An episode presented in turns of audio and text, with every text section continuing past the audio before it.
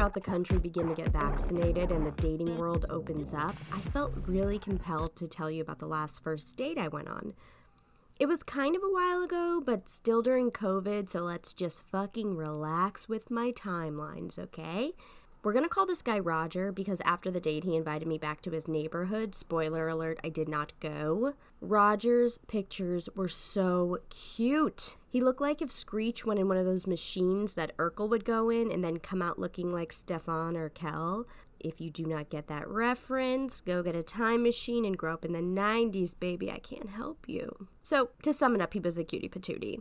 He suggested this dope ass little wine bar. The menu was great, they had outdoor seating. When I arrived, pull out those time machines, people, because this motherfucker show enough was from the future. The photos he used had been five or six years old, mine are about two or three, like attracts like, I guess.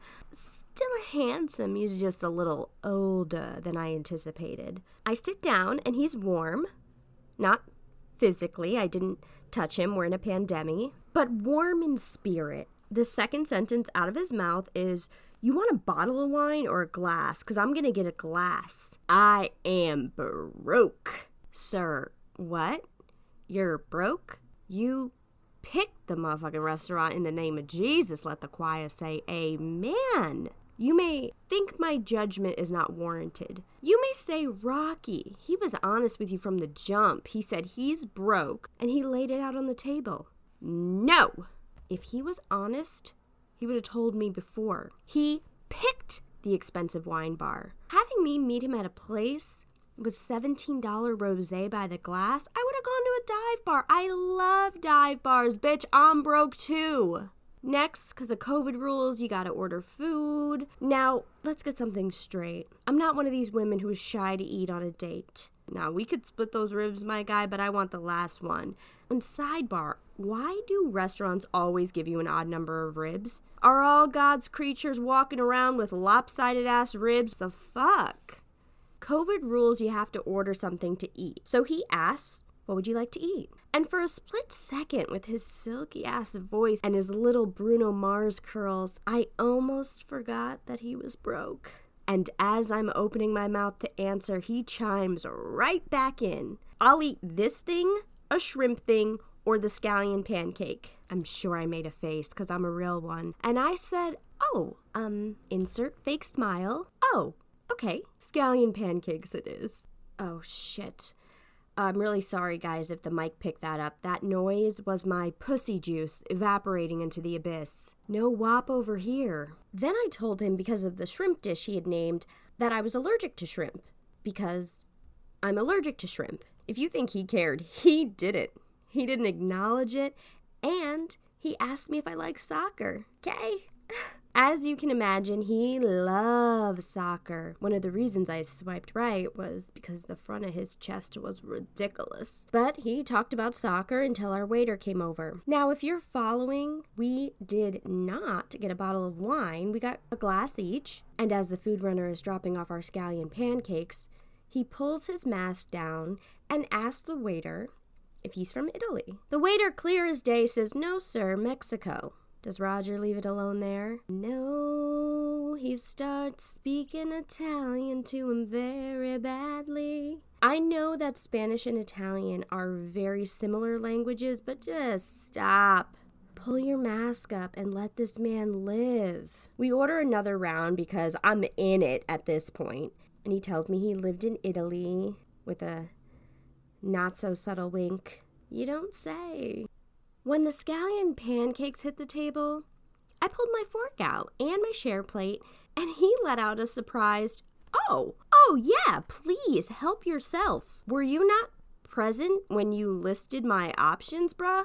Have you forgotten when you said you'd eat this, the shrimp thing, or the scallion pancakes? Why are you making it weird that we're gonna share this dish? I thought that was understood by every action taken beforehand. I would have ordered my own scallion pancakes had they not been a hundred and forty fucking dollars each. They weren't that much, but they were expensive for sure for scallion pancakes. I mean, I can make those at home, and I do often, minus the scallions. It's just shaved potatoes, and I kind of just fry 'em. The date goes on, and we start to talk about improv, something I've poured my soul into for over 10 years. You guessed it, gang. He was much more versed on the subject because you betcha he was currently enrolled in virtual classes, his first one. We make it to our third round. I don't know what the hell I'm still doing at this table. Perhaps I found him intriguing. I enjoy observing people and their behavior, but you know, my preference was not to have him enter me. Ever. After the third round, he asked me if I was still hungry. This felt like a leading question, and as you remember from my rib foible earlier, of fucking course I'm hungry. Then he ever so confidently says, No problem. Our waiter comes over and he orders us another round, and then he orders the shrimp dish. That's when I could hear my internal organs quietly finding their seats to my soul's funeral because your girl died inside. Before the shrimps hit the table, he grabs my hand and rubs it. I retreat slowly. Even at four glasses, we weren't at rub my hand status during a pandemic after you order food you know I'm allergic to. Uh uh, honey. When the check came, he stared in my eyes and said the sentence I think we'd be really good at sleeping together. I swallowed my scallion pancake for the second time, and I waited for him to pay, to which he then looked at me and brought back his famous wink and said, Why don't we go ahead and split this? 92 goddamn dollars. Each, bitch. Each. Do you think I was free after that? oh no. Oh no. Oh no, no, no, no. He texted me at 7 a.m. Eastern Standard Time the next morning on a Saturday to ask me out again. That sound is my real vibrator and he never makes me go Dutch.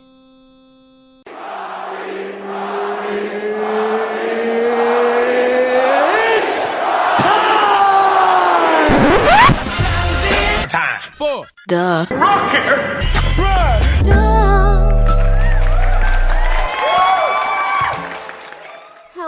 Party God Squad. Welcome to the Rocky Rundown, where you get to learn a little bit about my week. Big week. It was Easter. Well, I know a Sunday has happened in between Easter, but for purposes of this recording, it was Easter. I also got invisible liners for my teeth, which hurt like a motherfucker. And we lost both DMX and Prince Philip. Now, I sincerely want to say rest in peace to DMX. That man was an icon, and I have grinded to many a 14 to 19 year old boy in my teenage years to his incredible music. Gone too soon, but not soon forgotten. Much love to DMX. Now, Prince Philip. Am I the only person who just learned who he was? I thought Huey was single. I'm serious, I never heard of this dude. Maybe I've been living under my name, but that was surprising to me. Moving on then. My Easter was an absolute blast. My family is so much fun. When I arrived, to our socially distant outdoor Easter family shindig, my aunt greeted me with an Easter basket. So sweet, but she's not like a regular aunt. She's a cool aunt. So she said there were some 20 milligram edibles in there for me. She said, take half.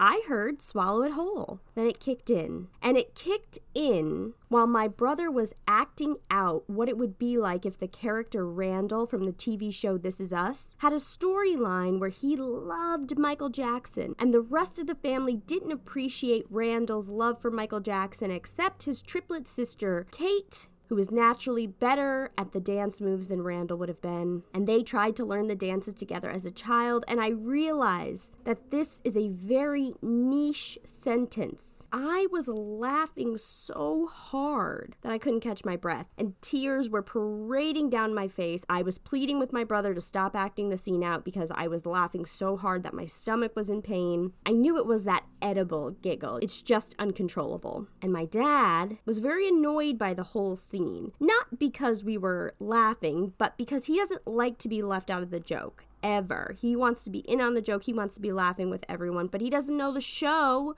so he wasn't laughing as hard as us. And he said the sentence, Oh man, y'all losing me with that David Letterman humor, which sent me into a tailspin of laughter, and I'll never forget it.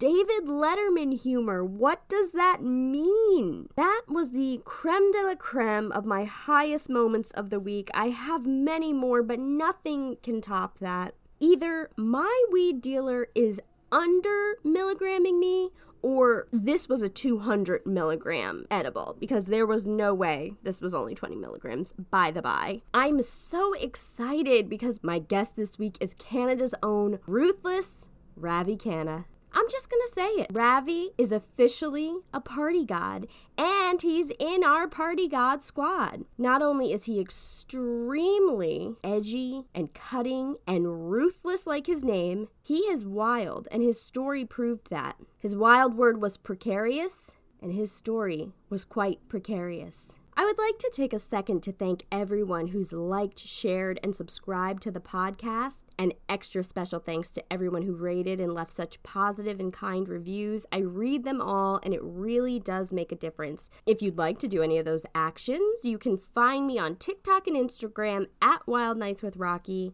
on Twitter at Wild Nights Pod, and now in your ears. So strap in and please enjoy my Wild Nights conversation with Ravi Khanna. Ravi, welcome. Thank you for doing the podcast. Thank you for having me. This is amazing. Absolutely. All the way from Canada. How are things in Canada yes. right now? Canada's Canada. You know, we're doing all right. Uh, mm-hmm. A lot of us are still living off the government. Yes. Weed's completely legal, so you can smoke that as much as you want. Everywhere. Uh, you guys have dispensaries everywhere. everywhere? Yeah, countrywide. It's weak shit, though. Like the dispensary stuff, like our edibles. It's not like Colorado where you can get heavy duty shit out there. Here, they limit you to like 10 milligrams. But if you know where to go, the, the gray market is good shit. Now, normally when I go on any podcast, I usually do bring gifts for the host. So I have these mushrooms and these edibles. So when I do meet you in person, remind me to hook you up with some party favors. Did you, you just tell me that you have mushrooms and edibles to give me? Yes, I will. When I see you next time I'm down your way, I'll, I'll have them. Uh, but I'm gonna oh enjoy these on your behalf, much like a, an award show that you can be at. I'm gonna enjoy these on your behalf. So yes. I could cry right now. Mushrooms and edibles are two of my favorite things. Thank you. As they so should much. be. They should yes. be. Yes, for sure. Thank well, you. We'll enjoy these someday. Yeah. Anyone who knows me knows I am a big fan of psilocybin and psilocybin saving the world. So you have started off on a good foot with me. 10 milligrams, course, by the course. way. What the hell is anyone Horrible. do with 10 milligrams? Oh, it's terrible. You got like these hipsters working at these like dispensaries, like government owned dispensaries. It's not like in California where just anyone can just, you know, if you get your you can open up one. Here it's really regulated. So the stuff they're selling, it's all like really low dosage stuff. Uh-huh. It's not going to get anyone high. Dog in Vancouver, they're afraid of like the dogs ingesting this stuff. If they happen to come across a gummy on a walk, they're going to yeah. eat it. And then kids and babies and stuff, obviously. But these low dosages don't do anything. Like with me, I like to do normally like a 40, 50 milligram and I'm good to yeah. kind of just chill, right? Game out, whatever. The actual dispenser, you got to get like a whole chocolate bar and just eat the whole thing to feel anything. It's horrible. Well, I think slowly but surely all the states are becoming legal here. You can buy edibles from weed dealers here that are from dispensaries. So that's kind of dope. Yeah, it's always bad. It's I always get feel bad when I run into my dealer from the hood now. and I'm just like, hey man, can I get some shit off you? Like if the dispensaries are closed or whatever. Yeah. What'll happen in Vancouver is a dispensary will open and it'll be kind of privately run and then they'll get shut down within like a week. So then you got to go back to your dealer. And then I contact my dealer, like, hey, man, can I grab some shit off you? He's like, oh, man, I'm a CPA now. I'm doing accounting. I'm like, oh, man. Like, they're just running everybody out. It's terrible. In the meanwhile, do my taxes. So we can both agree that throughout Canada and the United States, whether you're buying legally or buying illegally, according to the government, it can be precarious. Precarious is my wild word. Do you have a definition of precarious for the people who don't? My definition or... of precarious would be kind of like a sticky sitch, sticky situation. Yes, I'm going to preface the story by saying this. Like much like now when you load up Disney Plus or Peacock in the states, you'll see a lot of messages before your favorite 90s show mm-hmm. saying, you know, it was a different time, so the show is reflected upon that. Don't take it too seriously. I'm going to preface my story with that. The story takes place in a different time. You know, okay. obviously the stuff that happens in this story, it wouldn't fly so much in 2021, but gotcha. I think your listeners are cool. So what happened?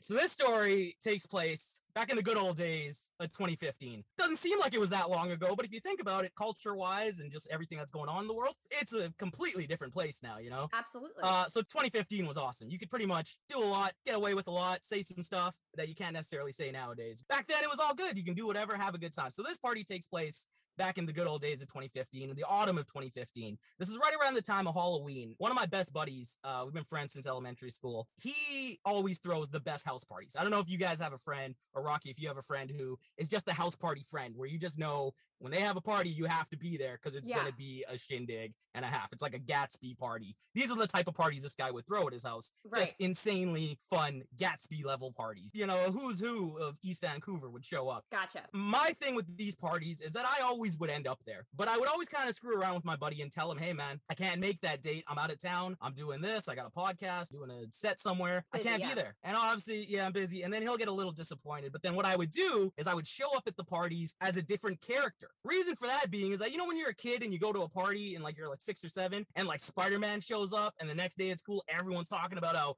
they got to party with Spider Man, even though it's not the real Spider Man. It's, you know, but yeah, those people costume. that would yeah dress up in costume. My mom used to have like Barbie come to our party, Spider Man stuff like that. Yeah, yeah, yeah. Yeah, it's awesome. I would go usually as different wrestling characters. I know you had Mhm. Josh Martinez on. He's a big wrestling fan. He was talking Yes. about that stuff. Mhm. A lot of comics I find are either closeted wrestling fans or they're just out with it. Yeah. I was gonna say I have a group of friends in the comedy community in New York. They call themselves the Bullet Club. So shout out to the Bullet Club. But yes. I know that. that's oh, throw up the too sweet to the Bullet Club out in Yeah. New York.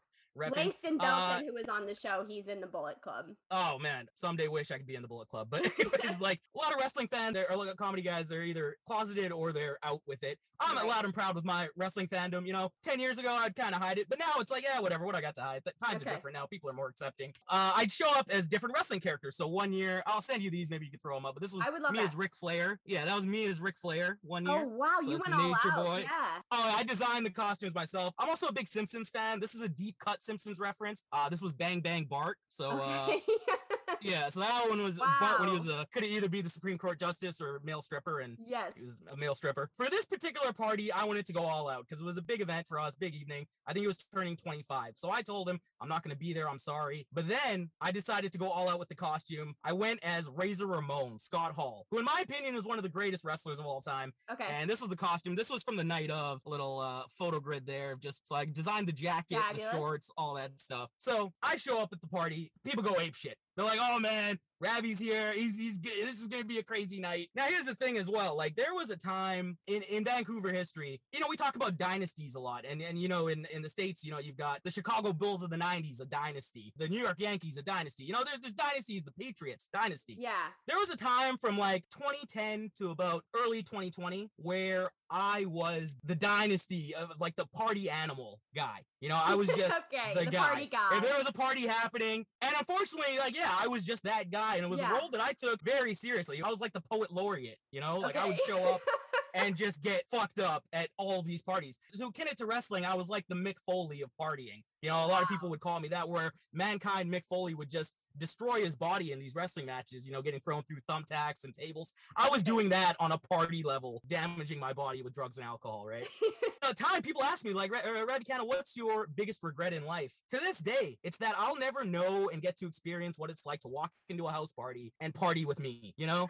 And it kills me every day. It murders me on the inside that I never get to experience that. My fiance says it's not that great, but the boys, they're, they're like, yo, still that was you." those days. I know, right? Oh man, yeah, she's a trooper. Good, good on her. Uh, so this is like the kind of thing I'm living up to where it got to a point where every party that would pass, I would try to outdo myself and do another crazy jackass style stunt or whatever, right? gotcha. Yeah, so I'm at this party and everyone's kind of at a already a very high expectations are high. They're expecting something crazy to happen, right? Mhm. And you've said Um, you're not going to this party. They weren't even expecting me. They were just like, "Oh man, I thought this guy was out of town." Like I even posted Snapchats of me at the airport with the Yeah. passport. So people are like, "Oh, Ravi's out of town. He's not going to be here. That sucks." I show up, lo and behold. And the thing is too, I i- in wrestling there's a term called kayfabe. I don't know if you know what this is, but kayfabe is basically kayfabe is when you don't break character. So if you're a bad guy in wrestling, a heel, you're not going to be seen fraternizing with a good guy, you know, because you want to Mhm. stay in character.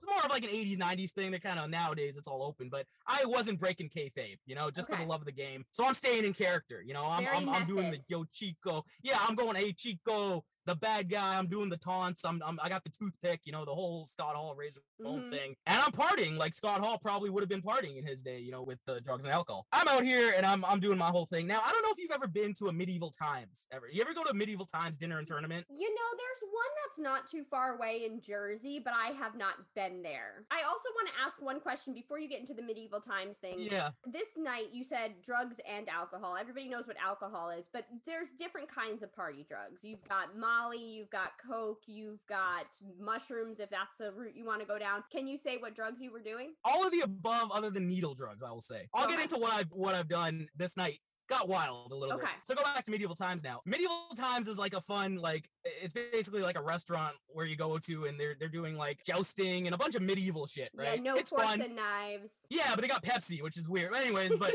like they got doesn't make any sense. Anyways, it's great. You get to eat with your hands. They give you a big piece of chicken. It's Yeah. like old school, right? So everyone's having a good time. I'm in medieval times, and I noticed in their gift shop they got a bunch of fun little souvenirs. Tchotchkes. My buddy who was throwing the party as a joke when we were in Anaheim, just uh, at Disneyland and all that stuff in LA, Mhm. and he goes to the gift shop and he sees this shot glass here. Now this is like an eight ounce shot glass. It's a very tall shot glass, So right? it's a double, And- probably, right? a little bit more than I think it was about eight shots. Oh, eight ounce, like it's an eight? eight ounce, whatever. Yeah. As you go up on the levels, it goes to like the one shot would be a page, and then you go squire, then knight, then lord marshal, then king at the top, right? Gotcha. So it's a big shot. My buddy bought this, and I was like, no one's ever gonna have any of those. And we laughed it off. But he's like, yeah, Mm-hmm. it's three bucks. I'll buy it. yeah. Yeah, I didn't know that over the next eight years it would become my official party cup at all these parties right? In Vancouver, I don't know what it's like where y'all drinking on the East Coast, but in Vancouver, the drink of choice of uh Southeast Asians or dippers, as we Mhm. like to be called, okay. uh, or Indian guys, is Crown Royal. Okay. Right? That's the whiskey of choice. I know on the East Coast, I got some cousins down in Toronto and Brampton and, and, and New York and Chicago. They they only fuck with the Johnnie Walker double black. Okay. We fuck with Crown Royal. That's our thing out here. So we would pour full shot, full glasses of this Crown Royal, and I would proceed to then just drink these shots, right? okay. In one go, just getting destroyed You're so in, in less than like less than 10 seconds i'm taking down this shot here I'll, we'll play a little bit of audio here of this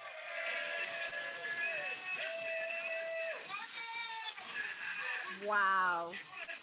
yeah i get there and just to start the party up because i show up late when you show up late you got to catch up they all claim like hey we're eight drinks in and i'm like all right pour me two king shots so Yeah. I walk in and I do a 16 ounce shot of these two king shots. So I'm taking about a quarter bottle of this 60 of Crown. I'm drinking about a quarter of that in less than five minutes, right? Wow. That's, So that's like lot. 16 shots right into you. It gets the party going. It gets the people going. Everyone's riled up. it's gonna be a good night, you know. Yeah. And that's the thing, man. Like a lot of times it's just for the crowd. You know, you're. Mhm. I'm like, why am I doing this?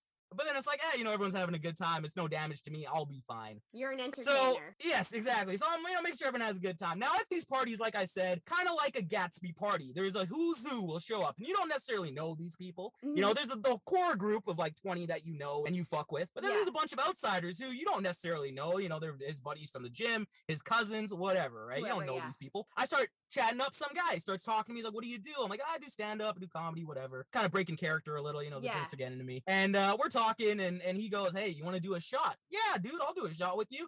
He's like, "I only do vodka." I'm like, "No problem, dude. I'll drink vodka. Let's go." okay. So pours me a regular shot of vodka. I notice him kind of pouring it, you know, but I'm talking to other people. I'm not really paying attention. This guy comes back with the shot, hands it off to me. It's a nice Ciroc, you know. So he hands me Okay. the Ciroc because I get Ciroc, bro. Awesome. I love Ciroc. I'll fuck with that. Mhm. Take the shot back. And uh tasted kind of powdery. I'm like, that's weird. I'm like, what flavor is that? Because Ciroc has all these flavors. I'm like, what is that? Yeah. A coconut? He's like, little bit. I'm like, what? It's, uh, I put some Molly in there for you. And I'm like, now I don't fuck with Molly too often. Like I do, I got a bunch of buddies who will do Molly, but they'll drink water with it. They'll stay hydrated, right? you got with me, I'm a big time alcoholic. Yeah, I know. I don't drink water though. I just can't. Like fish fucking it. I, I don't want to get into it. Uh, so I just don't drink water on the on the regs, you know. uh, So this guy hands me this, and I'm like, Molly. I'm like, what the fuck, dude? Like, how much did you put in there? He's like, bro, you'll be fine. Just enjoy yourself, man. You, you haven't been drinking that much. I'm like, dude, I just did two fucking big ass shots there. I'm, I'm Mhm. gonna be fucked in like a half hour. He's yeah. like, oh, I didn't know that, man. I'm sorry. I'm like, oh, dude, all right, don't worry, it's cool. So now I'm kind of getting into my head a little bit. I'm trying to no sell the fact that I'm kind of shook right now yeah. because I don't know how the Molly's gonna. Because I've only done Molly up to this point a couple of times. I was going uh, to ask how many times that you had done Molly before, and I assume both those times were planned. Yeah, uh, yeah, like they'd be like, hey, we're going to a rave. So there's like they do a bunch of raves and stuff back Mhm. in the day here. So I'd go to those, and they were fun. Like, so you know you're gonna do Molly though, and you'd stay hydrated, have a little drink, but not a lot, Yeah, enough yeah, to yeah. sustain yourself. So I, I always had some decent experiences. There was another time where I would just black out because I just drank so much. So I Mhm. just ended up blacking out a lot off off of Molly. So I just tried not to fuck with it too much. I would do like all the other party drugs, but Mhm. Molly I kind of avoided, and it was really popular at that 2010s. There, it was. the uh, so still I was just like, still popping, yeah, it's still going. Here we like because it's so everything else is so accessible here. Like we Mhm. can just get shrooms. Yep, they have dispensaries for shrooms here. So I'm kind of tripping out. I'm like, oh man. So then I go run to my buddy. Everyone in Vancouver claims to be a weed aficionado. Everyone's got Mhm. their own strains. Everyone's rolling. Everyone's got their own pipes and their own vapes and everything. So I go outside to the weed center. Guys, I need something here. Buddy hands me the volcano. I don't know if you ever hit the volcano. Is it a bomb? That like yeah, well the volcano is just like the bag where they just put the weed in that and you really inhale it. Get it gets you fucked up. Yeah, get a volcano. They- You can get them off eBay for like 80 bucks. They're awesome. so I hit that. I'm like, all right, cool. This will mellow me out. This will kind of bring me back down. I'm gonna be good. And then Buddy shows up with the edibles and he's like, yo, man, do some edibles. I'm like, you know what? Just give me like 15 milligrams right now. I'll, I'll be all right with 15. So now I got a nice cocktail of drugs and alcohol going on. I'm feeling pretty decent, right? Mhm. I start feeling good. I start talking to some people. There's some strangers there. Now, when I talk about the precariousness of the situation now, it's not just me that was in a precarious situation. It was drunk me putting other people in precarious situations as well. Because then I just kind of started roasting the room, Oh, which uh, is fun, picking on people and just like I was just doing crowd work at this point. Like, I'm Okay, holding so court out there on the balcony, kind of freestyle, just going off on people there, you know. And it's fun. Everyone's having a good laugh. But there's some people when people don't know you, people know me like as the character or like the guy. Like ah, it's just Ravi. He's doing his thing. Don't Mhm. worry, it's all we're, we're just having a good time, just having a laugh. But when there's people who are new to a situation and they're already kind of feeling uncomfortable, kind of feeling out of place, it's not a good idea to roast them, especially when they don't know that you're a comic, you know, or that you're roasting just as a fun thing to get the crowd going. You haven't built up a trust. Yeah, a trust or a rapport. And I was a younger guy at the time, so I was just like, ah, you know, everyone's down for this. I'm just gonna. To a point, I don't know. I must have said something that triggered somebody, and the next thing I know, my phone is gone. Don't have my phone on me. I can't find my iPhone, and I'm like, oh no, my Mm. phone's gone. And I'm kind of like, and everyone thinks I'm joking. They're like, ah, yeah, it'll, it'll turn up. It'll turn up. So I'm paranoid off the the coke and the Molly and, and the weed, and I'm like, which one of you motherfuckers took my phone? I know one of you guys has my phone. The thing is with that, like with most comics now, I don't. I, I never had like the notebook. I would always just store my stuff in my phone. All my notes are in there. All my bits are in there. All my sets. So I'm kind of freaking out. Yeah, and I'm like, I need this phone. I don't have it backed up. I, I gotta find this phone, and I'm just like getting coke anxiety now, you know, where I'm just like paranoid the fuck out of my mind, and I'm like, who has my phone? Who? Has, I'm literally going up to everyone at this party, and everyone knows me ten minutes ago as like the guy who was just partying, having a great time, and now I'm just paranoid in their face, like, where's my phone? You know, I'm like just a scary brown guy just up in their face. Okay. So people are all like, "Oh man, Ravi, your phone will turn off." So kind of some people are helping, some people aren't. To add to the precariousness of the situation, I had some nudes on the phone of myself. Oh, Uh, okay. and Naturally. like yeah, and it wasn't. Yeah, I know. And it wasn't. And they were nudes for my girlfriend. They weren't just nudes I was just sending out unsolicited. I was just in these nudes because a lot of them I'd send to her as like a joke. Like, hey, Mhm. here's my cock, and here's me. Like, good morning. Like, just you know, joke stuff. It was it was the early 2000s or early 2010s. Not that I had a problem with it, but I'm like, I'm in these photos. Probably not a good idea to have them out there. So now I'm like tripping out even more, and I'm like, all right, where's my phone? Where's my phone? My buddies at the party were like, Ravi, you're off base here. You gotta go. And I'm like, all right, I've been kicked out of fancier parties than this. So I kind of mouth everybody off. Um, and everyone's still kind of laughing because they think I'm joking. To a point I was, but I was still pretty pissed off about not having mad. my phone. hmm I was mad, but like these people don't see me mad. I don't usually get mad. I'm very chill, obviously,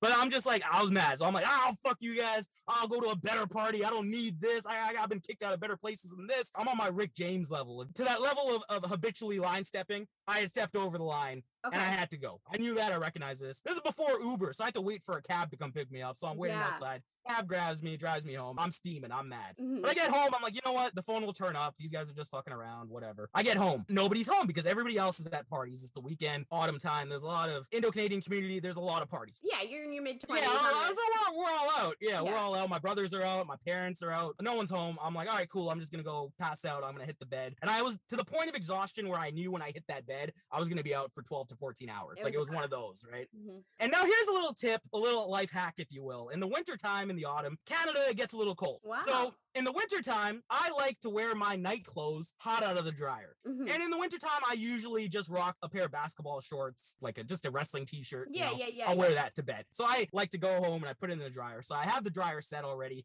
I turn it on. Now I'm in the in the laundry room just waiting for my 10 minutes for this to surpass. I'm waiting, I'm waiting. As I'm waiting there, I'm like, well, I should probably take some of this costume off. So I was wearing like one of those muscle tops, you know, like the Mhm. costume. Now I'm just wearing the Razor Ramon vest. So I'm just rocking that, nothing else underneath. The shorts I was wearing, I sewed it myself with the razor on the back and the Okay. little razors on it. I sewed all that. These were like swimming shorts though originally. Okay. And with guys, the swimming trunks, they have the underwear mesh. So I was kind of rocking it commando that night. I was like, ah, the shorts have underwear. Am I, why am I going to double up here? Yeah, yeah, You know, yeah. I pulled the shorts off. You know, the Molly, I don't know if it was from the Molly or the coldness. I, there was just nothing there. I Mm-hmm. was just there and it was really inside me at this point. So I'm like, ah, you know what? I'm just going to let it hang here. So I, I take it off and I'm just standing there now in just a bare vest. Just the vest. That's it. Yeah, I'm at like three minutes on the dryer. I'm like, all right, this is probably hot enough. Next thing I know, I hit the ground. Blackout. Thank God for quarantine because I really slimmed down a little bit. Like I was okay. you know, I was always kind of a bigger guy. I was kind of a chubster, but I slimmed down a bit because I just haven't been partying. There's been no Yeah. parties to go to. So Mhm. because of that, no drinking, no partying, no joy. I've kind of settled down a little. Okay. But during this time, I was a little heavier. I was around like 230, you know? Mhm. I was a big boy. I hit the ground,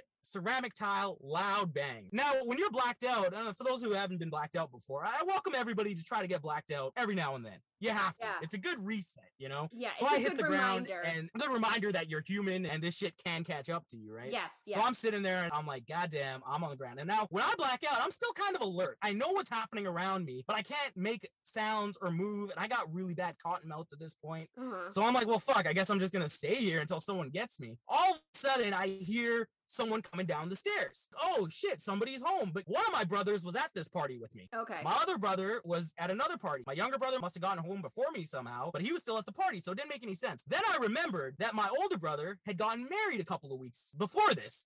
His wife had moved in with us. I, I was fucked up at the time. Okay, I was really Yeah. fine by the seat of my pants. So my sister-in-law, lovely lady, is living with us now, right? Okay. And that's uh, the Indo-Canadian culture. That's kind of what happens. The eldest will get married, and then his wife will move in with the family, Okay. just as a transition period. Kind of get Yeah, set yeah, to life with that. You know, you get to know the family a little. It- it's a little thing we do. So she's living with us. She comes from a very sheltered life, classically Punjabi, growing up in that cultural, traditional sense. You know, which is great. More wholesome So she, than you. so more wholesome, definitely. oh, 100%. Yeah. Mhm. She's just used to a certain way of people living and whatever. She comes from like a very good family where everyone talks to each other. How was your day? Like Mhm. really Danny Tanner, like wholesome shit. yeah. My family's not like that at all. Nobody talks to each other. We just hate each other. It's like towards the end of Big Brother, you know, when you're all Oh, when there's like five people left in the house and they all hate each other, and you're like, God, I hate fucking this guy so badly. So she's already kind of feeling shell shocked, out of place. She's very homesick. yeah. And now she hears someone like a loud bang. I hear her on her phone. She's calling my brother, like, hey, I'm really scared. I'm home alone. I think someone's trying to break into the house. I just heard a loud commotion downstairs. I, I don't know what to do. And I hear my brother going, like, well, just go check it out. Maybe it's one of the bros. yeah, yeah, yeah. No one's gonna break into the house. Like we're it's fine. And she's like, I don't know, I'm very scared. Like, and she's freaking out. She walks in and sees me, and I'm blacked out with my ass up. So I'm Mm. just face down, ass up. And she's like, Oh my god, it's Ravi. I think he had a heart attack. And now, granted, okay, I was like a bigger guy, but 230's not that big. Like, I'm not gonna have a heart attack at 24.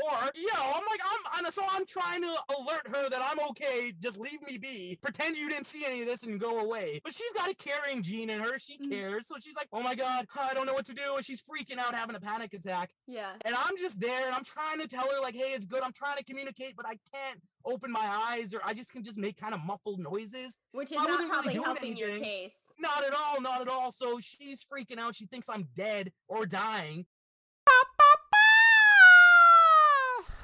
This is my mic check. My mic check. Oh, we're recording. Okay, cool. Cool.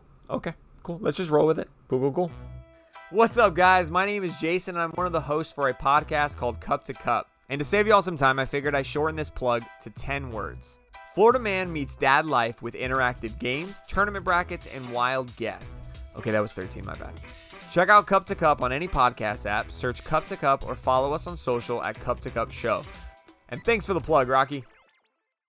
She's not used to people doing drugs and this and this kind of stuff. My brother, I hear him kind of freaking out as well. And he's like, well, he's used to me being me and doing my thing at the time. And so he's like, okay, well, just kind of tap him. He'll be okay. Just tap him, check his pulse. And she's like, I don't know. I'm freaking out. It was like a real like 911 call, like when you see people like Yeah, yeah. calling. And so she's freaking out. I'm like, God damn it, I'm fine. Don't worry. So she kind of kicks me a little, like kind of soft touch. Uh-huh. And it's enough for me not to respond, but to roll over. so Oh, now I'm ass her. down. I know, I know, and I felt so bad for her. I don't know what's going on with me, like whether it's the touch or whatever. But I feel myself kind of plumping up down there a little bit. You Oh know, my I, it's hard to talk about now, but like she's freaking out. She's like, "Oh my god, he's naked." And my brother's like, what do you mean he's naked? Why is my brother naked in front of you? What's happening? There's like no video calling at this time. So he's Yeah. freaking out. Like, what do you mean he's naked? What's happening? He thinks I'm trying to accost her or something. I don't know. I'm Yeah. passed out and I'm kind of like there. And she's like, I don't know. I think he's blacked out. I don't know. I'm able to let out the words, I'm fine. Like, I'm okay.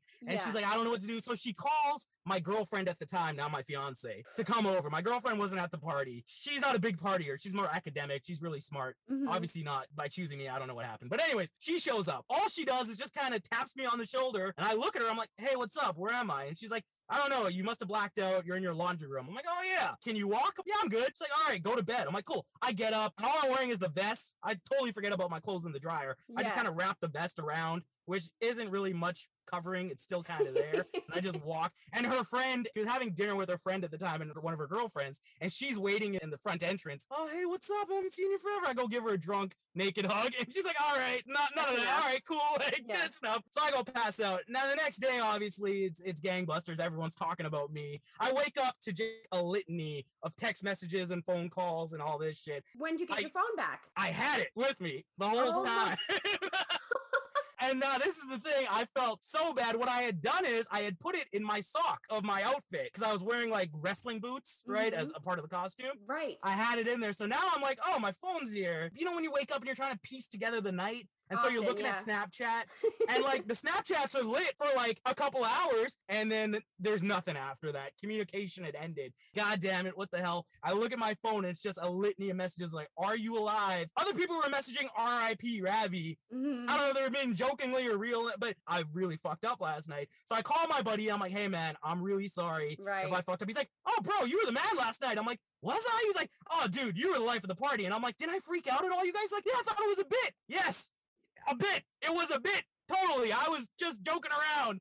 Oh yeah, dude, you were the man, dude. I was awesome. Good times. And I'm like, all right, if we're cool, we're good. So good. Problem solved there. One fire is put out. I call my girl. I'm like, hey, you good? She's like, no, you need to apologize to her, to, to this person, to this person. Like you were out of line, all this. I'm like, hey, you know what? My bad. I'll do that stuff. All good. So I do that. My sister-in-law, though, obviously is still a little shell-shocked, right? Because she sees her young brother-in-law very vulnerable, naked, which you never want to see. And you know, kind of overweight naked is never good. Like it's not like I'm Zac Efron naked, where it's like, wow, this guy looking good. I wasn't looking too good, you know. it where it's maybe like wasn't, yeah, her cup of tea. no, not. I mean, she might be into that. She might be, but no, from her reaction and, the reaction of others, they were not. My brothers thought it there was hilarious. They were laughing. yeah, they were yeah. dying. My sister-in-law, not so much, and she told my mom, which uh, I'm not super tight with my mom. I don't talk to her. My mom Okay. doesn't really say too much to me, Okay. but she was on my ass for this one. What the hell's the matter with you? And I'm like, hey, my bad, you know. And she's like, what happened? I'm like, I just drank too much. Obviously, you don't want to tell your mom you're doing shrooms and mush and, and and you're getting dosed with fucking Molly. And so I was just like, hey, you know what? I drank too much. I got fucked up. She's like, Yeah. okay, fair enough. It happens. As long as you're okay, that's fine. My sister-in-law though is shell shocked. She's telling everyone like, oh man, Ravi came home drunk. He was naked, whatever. And some people are telling me like, yo, did you really show up at home naked in front of her? Like, just I'm like, I blacked out naked. Okay, there's these stories or it was a very different. Yeah, and in my sister-in-law's defense, I think she was so shell-shocked because it was the first time she got to see what a real man looked like. And that's Wow. and that is the wild, precarious situation where she was also put in a precarious situation. Wow. and, uh, you came for your brother. you ended with coming for well, let's not say I came because that's gonna just spread some more rumors That's a whole different. That's a whole different. I was at half mast. I think we're, we're closer because of it. We still bring it up every now and then. And you can Uh, have a laugh about just- Yeah, we laugh about it now. And you know, at the time, it was it's still funny. Like my brother, I tell this story, and he just dies every time. Yeah. He's like, my younger brother was at the same party. He got to see the progression of the night and the ebbs and flow of, of how it happened. You know, like people ask me, they're like, "Do you ever regret?" Because I've settled down. Like people are like, "Yo, are you gonna be able to party the way you partied when quarantine and lockdown's over?" I'm like, I don't know. I don't know if I have it in me anymore. You know, I'm like, yeah. I, I don't know if I can do it anymore, to be honest with you. I look back on these days, though, and these nights, and it's like, well, do you regret any of it? You know what? No. To quote the great Canadian philosopher Aubrey Graham, everybody dies, but not everybody lives. and another quote from the great Aubrey Graham, Canadian philosopher, is uh, I'm here for a good time, not a long time. I tried to live like that for a long time. I'm glad. I got the stories. I think one of my favorite quotes by him is "Everybody get your motherfucking roll on." There you go. It was a great. In America, you guys probably know him as Drake. I wasn't gonna give it away. I was Yeah, gonna, say, I was gonna gonna say, if anybody doesn't know who that is, do yourself a favor. It's the man, the myth, the legend, Drizzy Drizz. Hey, he's got a little bit of a career going for himself now. I Yeah. think he's doing okay. He's all right. He's all right. So that Yeah. was great. That was a wild Thank you. story. That seems like a really fun party to go to, to have been at. Now, this friend that threw the party, Yes. when this is all over, do you think they will throw more parties like that, or are they kind of winding down too? everyone's kind of getting engaged and married Right. now. So it's like to a point, your time comes and goes, you know. And I Yeah. feel like we're at that end kind of period. But then I look at older guys like the uncles and stuff, Mhm. and they're still partying pretty hard because I think what it gets to now at, at, at our age is like, especially with like with, doing comedy, it's like every night is a party. Yes. I'm producing a lot of these shows, so it's Uh-huh. like I can't really get too fucked up or drink Mhm. a lot or whatever, right? Like I'll smoke some weed in between sets or whatever when I'm hosting, but Right. I'm not doing like these king shots. I'm not getting like destroyed every night, Right. you know. And I don't know if I'm gonna go back to that. I've kind of switched over to just edibles now, and I, I'll still tell stories and have a good time, but it's Yeah. different. I think at, at my age, you know, I can't put my body through it. Hangovers Yeah. hit different in your 30s.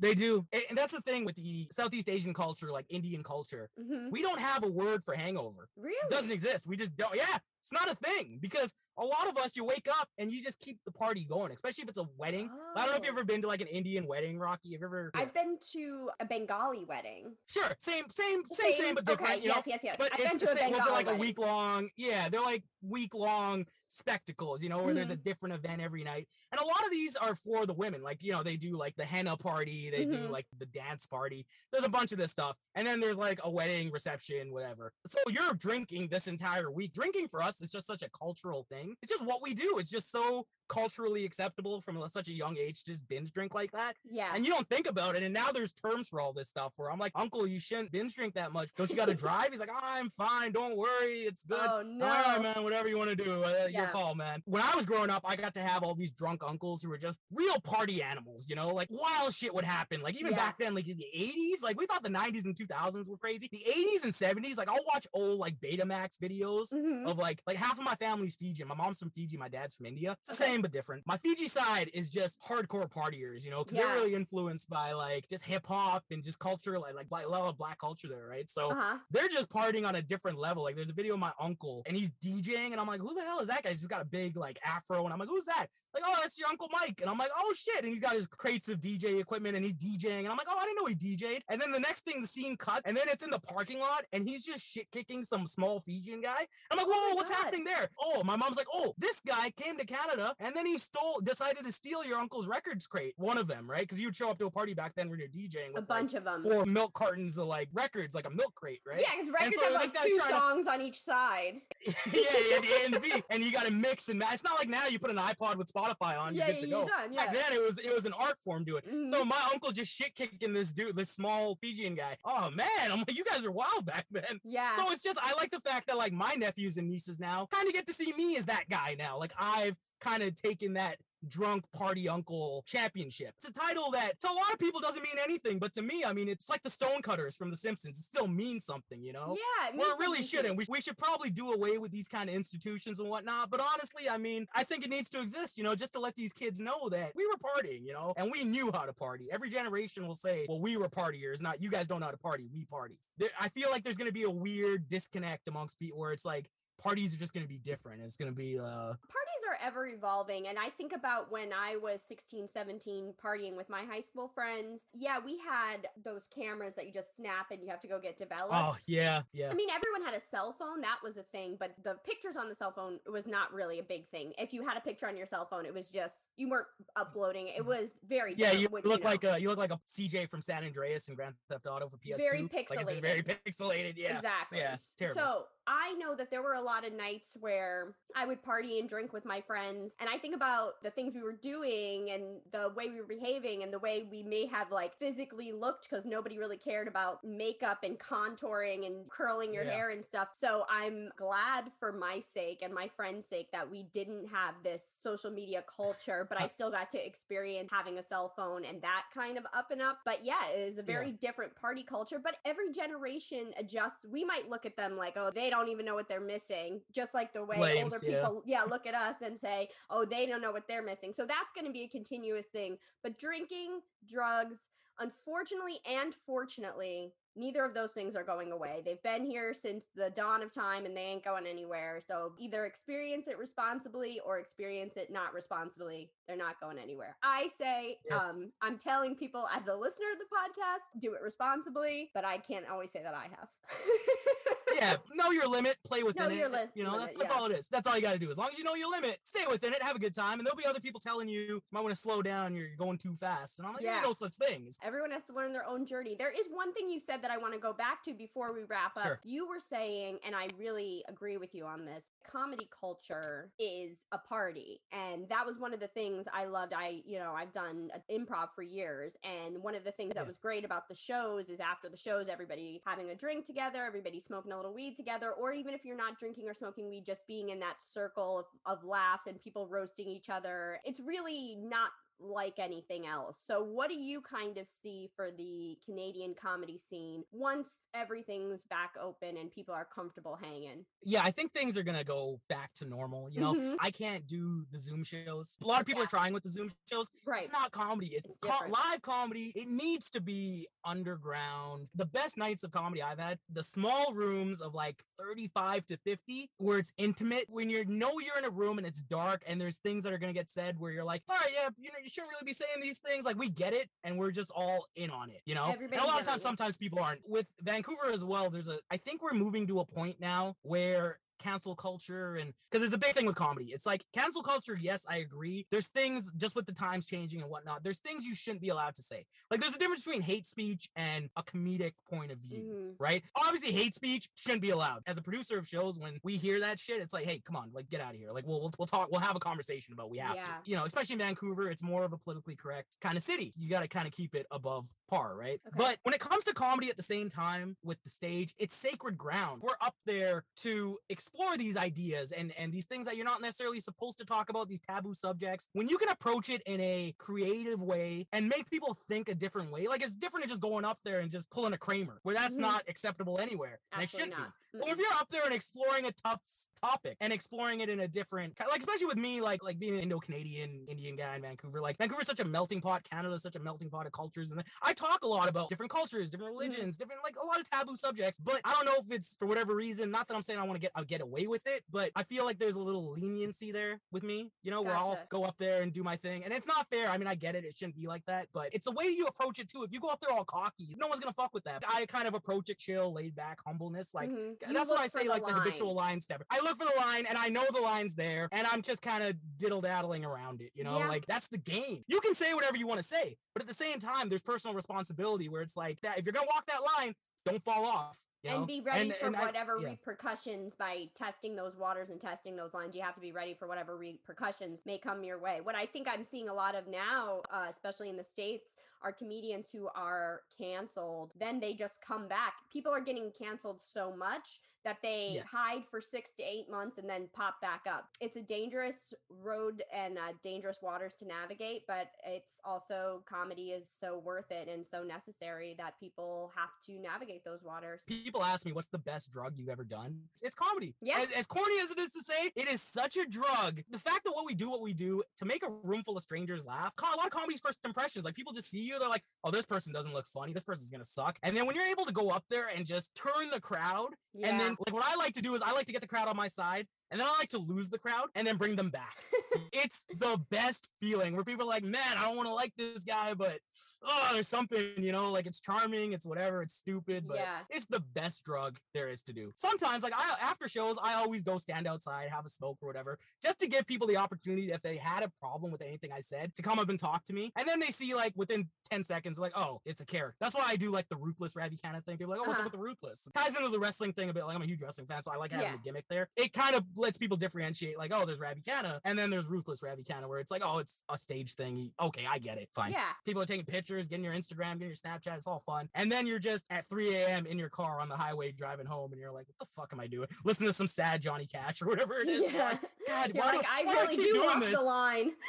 yeah, yeah, I do. I'm like, oh, cause you're mine. Walk the line. Yeah, it's uh, it's the best thing. I never want to stop doing it now. Like all the clubs are shutting down in They're Vancouver. shutting down. right? Yeah, a lot of them here. because of rent in like Vancouver, it's like San Fran where just it's the rent is just insane. We're lucky we have like five different venues that we do shows out of, and they're all like they feel like comedy clubs. When we start up again, like we're ready to run, hit the ground running. People are craving live live stuff. Things are gonna come back. Texas is just blowing up right now with the comedy. So While we're digital, where can everybody find you online? Give us some plugs. this is where I shine. Uh, for plugs, if you'd like to see more or hear more of what I do here, because I think people hear about Canadian comedy and they're like, ah, Canadian comedy sucks. Like whatever. Like I guess I Schitt's Creek is like our number one thing. Yeah, no, there's a lot of great Canadian comedy. There really is. Most but I think people's people have- heroes are Cana- Canadian comedians. Jim Carrey, For sure, like, for me- Myers. yeah, yeah. Russell Peters for me is like my guy. It's a lot of fun. Like, you know. I, I feel like we kind of get away with a little bit more just because we're up here and no one Mm-hmm. is paying attention. If you like your comedy uncensored, kind of Opie and Anthony style, like from the past, or Patrice, www.wtfyvr.com is the website for the podcast. Uh, we just talk about, you know, pop culture news, stuff like that. Mhm. Uh, and then there's the Comedy Ring. The Comedy Ring is the comedy group we have out here. We run a lot of the shows out in Vancouver if you're ever out here. We also do the Comedy Ring podcast. It's more of like a dating and relationship. We just kind of take advice and we just talk about dating and relationships from Excellent. Three guys who really shouldn't be talking about dating and relationships because we have no idea. Mhm. But those things there. And then Ruthless ravi Ravikana on everything. You can find me on Instagram, Snapchat, Facebook, uh, all that stuff. So all the good stuff. that's me. Well, this was an amazing story. I am sad that we will never get to party as 20 year old people, but I have a good feeling that we'll probably share a drink and share a laugh in person in the future, mainly because you have my weed and mushrooms. Yes, I do. I'll, I'll get those out to you. I will. I'll, I will get those out to you. I'm so excited. that was so thoughtful, and I really appreciate you telling the story. Thank you. No worries. Thank you so much for having me on. This is great. Absolutely. Thank Um, you. This is like the first like American thing I've done. So thank you for having me on. This is this is like the Beatles El- Ed Sullivan moment, you know? Oh my So, God, are what my an honor like. to be So Ed. Sullivan. yes. yes. Exactly. Well, thank you, Ravi. I loved having you on. Thank you, Rocky. I appreciate it. We'll talk soon.